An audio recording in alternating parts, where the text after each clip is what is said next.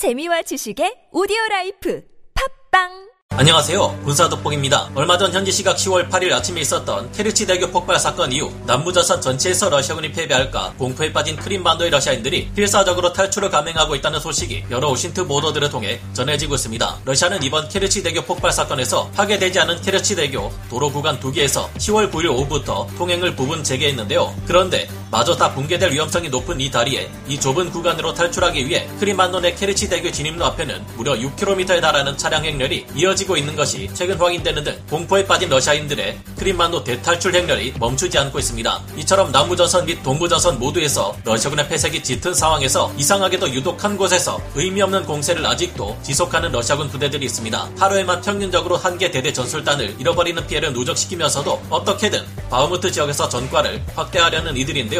그런데 최근 이들이 왜 이런 무모한 공세를 계속하고 있는지 밝혀졌는데 알고 보니 그 배경에는 러시아 군벌 내부에 파벌 싸움이 있었습니다. 최근 우크라이나 전역 총사령관의 지위를 얻은 세르게이 수로베키는 현재 모든 패전의 책임을 혼자서 짊어져야 하는 위기에 빠져 이 최악의 위기 상황을 타개하기 위해 어떻게든 바흐무트 방면에서 전가를 내려다보니 무리한 피해만 계속 누적시키고 있다는 것인데요. 알고 보니 그에게 모든 패전의 책임을 뒤집어 씌우고 대신 군권을 차지하려는 이가 있다고 합니다. 한편 30만 명으로 시작되는 러시아의 부분 동원령으로 인해 러시아 산업 전반에 너무나 큰 피해가 발생할 것을 우려한 러시아 내각이 개전 이후 처음으로 집단적인 목소리를 내며 푸틴에게 동원령 집행을 축소시켜줄 것과 반드시 필요한 인원에 대한 예외 조치를 인정해달라는 요청까지 나오고 있는데요. 더 이상 러시아가 핵무기를 사용하느냐 안 하느냐 이번 특수 군사 작전을 전면전으로 전환하느냐 아니냐가 문제가 아닙니다. 이러다가 러시아는 군수 내부의 극심한 권력 투쟁 및 노동자 부족으로 스스로 전체가 무너져 내릴 위기인데 어떻게 이런 상황이 발생했는지 알아보겠습니다. 전문가는 아니지만 해당 분야의 정보를 조사 정리했습니다. 본의 아니게 틀린 분이 있을 수 있다는 점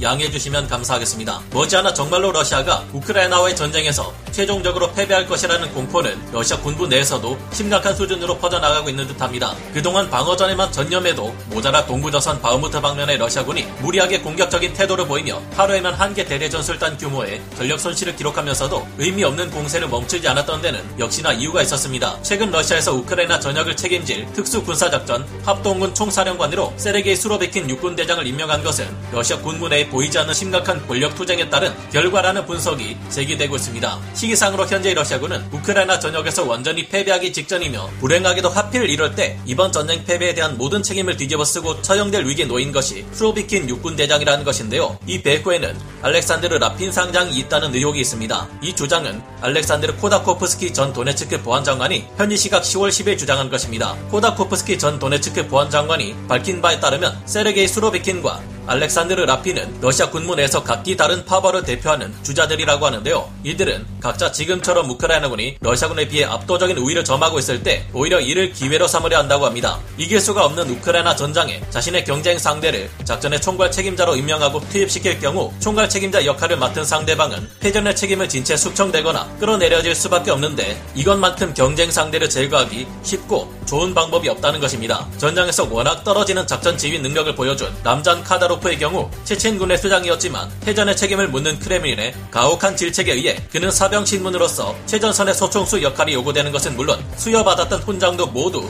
박탈해야 한다는 주장이 나온 바 있습니다. 그런 만큼 러시아군이 도저히 이길 수가 없는 상황에 총괄 책임자로 투입된 세르게이 수로비킨 육군 대장은 이러다가 정말 전쟁에서 패배했다는 모든 책임을 물어 최악의 처벌을 크렘린으로부터 받을 수 있다는 공포에 휩싸여 이성을 잃은 채 공세를 반복하고 있는 것으로 추정되고 있는데요. 그는 현재 체첸군과 돈바스 반군 전력 그리고 일부의 예비군 병력을 재정비해 바흐무트 방면에서 매일같이 꾸준히 공세를 벌이고 있지만 오히려 매일매일 한 개 대대 전술단급 이상의 피해를 누적시키며 갈수록 우크라이나군의 승전 가능성을 높여주고 있습니다. 현재 자신의 경쟁 상대인 세르게이 수로비킨을 총괄 책임자로 만들어버리는데 성공한 나핀 상장은 지휘상으로는 세르게이 수로비킨의 아래에 있는 중앙집단군 사령관 겸 서부집단군 총괄 사령관이기에 수로비킨의 명령 을 따라야 하는데요. 그러나 라핀 상장은 얄밉게도 수로비킨 대장의 지시를 거의 따르지 않고 있으며 마치 수로비킨이 우크라이나군에게 대패하기를 바라고 있는 것처럼 행동하고 있습니다. 이처럼 권력에만 욕심을 내는 라핀 상장은 이번 전쟁 초기 체르니히우에 투입되었다가 졸전을 거듭했고 9월 들어 우크라이나군이 대공세로 돌아서 진격해오자 리만 전투를 진행하던 중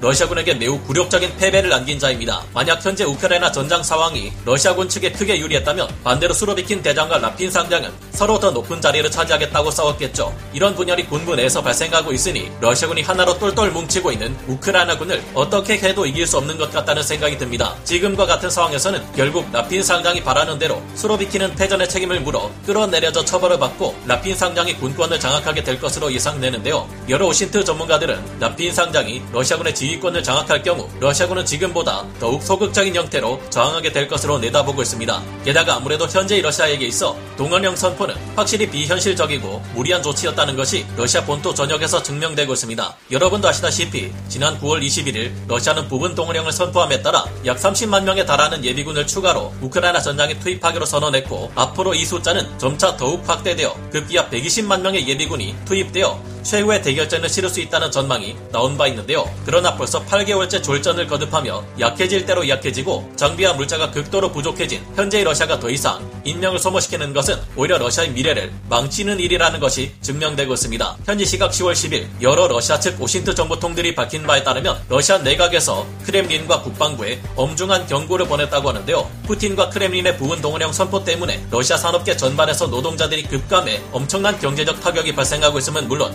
급격한 노동인구 급감이 결국 러시아 연방 전체의 경제를 무너뜨려 버릴 수 있다고 경고한 것입니다. 러시아 내각을 이루는 주요 부처들인 재무부, 경제개발부, 산업통상부, 천연자원환경부, 보건부 등은 그동안 러시아 당국이 검열에 삭제해버린 기사들을 끌어모아 현재의 부분 동원령이 러시아를 무너뜨리고 있다는 사실을 알렸다고 하는데요. 이들은 지금 당장 동원령의 집행을 축소시킬 것과 함께 산업계 유지에 있어 필수적인 인원들을 동원령에서 제외시키는 조치를 인정해줘야만 한다는 건의를 했습니다. 현지 시각 10월 6일 이들은 크렘린 쪽에 합동 건의서를 보냈는데 여기에는 크렘린과 러시아 국방부에 의한 동원령에 의해 소집된 막대한 병력을 위한 물자를 감당해낼 수 없다는 보고가 담겨 있었다고 하는데요. 이 보고서의 내용대로 현재 러시아군에게는 식량과 전투 물자, 무기가 부족한 것은 물론 급기야 군복마저 부족해 심각한 문제를 겪고 있는 상황이라고 합니다. 러시아 내각이 제출한 이 보고서 내용에 따르면 그동안 공식적, 비공식적 동원령이 반복되면서 러시아 산업계 전반에서 무려 70%에 달하는 노동자가 사라질 수 있다는 우려가 확산되고 있다고 하는데요. 미국이 Lend-Lease 법안을 통과시켜 사실상 우크라이나에 대한 무제한 군사 지원을 해주고 있는 이런 상태에서 그저 무식하게 우라 돌격을 감행해 봤자 남는 것은 아무것도 없겠죠. 러시아군에서는 현재 10월 11일까지 명분 없는 전쟁을 지속하며 무려 6만 2,870여 명에 달하는 전사자를 냈고 수십만 명의 사상자를 발생시켰으며 2,495대의 전차, 5,149대의 장갑차, 3,908대의 차량, 1,486문의 야포, 353문의 다연장 로켓, 267대의 공군 전술기와 235대에 달하는 헬기, 1,097대에 달하는 무인 항공기를 손실하는 어마어마한 피해를 발생시켰습니다. 100만 명 이상의 러시아인이 탈출하기까지 한 상황에서 공식적으로 30만 명, 비공식적으로는 120만 명까지도 확대될 수 있다는 동원령을 멈추지 않고 있는데요. 러시아 내각에서는 전장의 피해보다 더 심각한 문제가 바로 동원령을 집행하며 산업에 종사하고 있던 젊은 연령대의 청년들이 대거 전장의 대포밥으로 사라지고 있는 문제라 지적하고 있습니다. 특히 이번 부분 동원령 선포로 인해 겁에 질린 수많은 러시아 청년들이 해외로 탈출하며 러시아 내 모든 산업 분야에서 인력 부족 문제가 너무나 큰 문제로 대두되고 있다는데요. 러시아 내 도심지에서는 환경 미화원 및 쓰레기 수거 차량들을 운전할 인력이 사라지면서 거리가 온통 쓰레기로 뒤덮이고 있으며 갑자기 20대에서 40대 남성 대다수가 급격히 줄어들자 러시아 국민들 사이에서 당장 생계 활동이나 육아 등 수많은 문제들이 산더미처럼 생겨나고 있다고 호소하고 있습니다. 정말로 이제는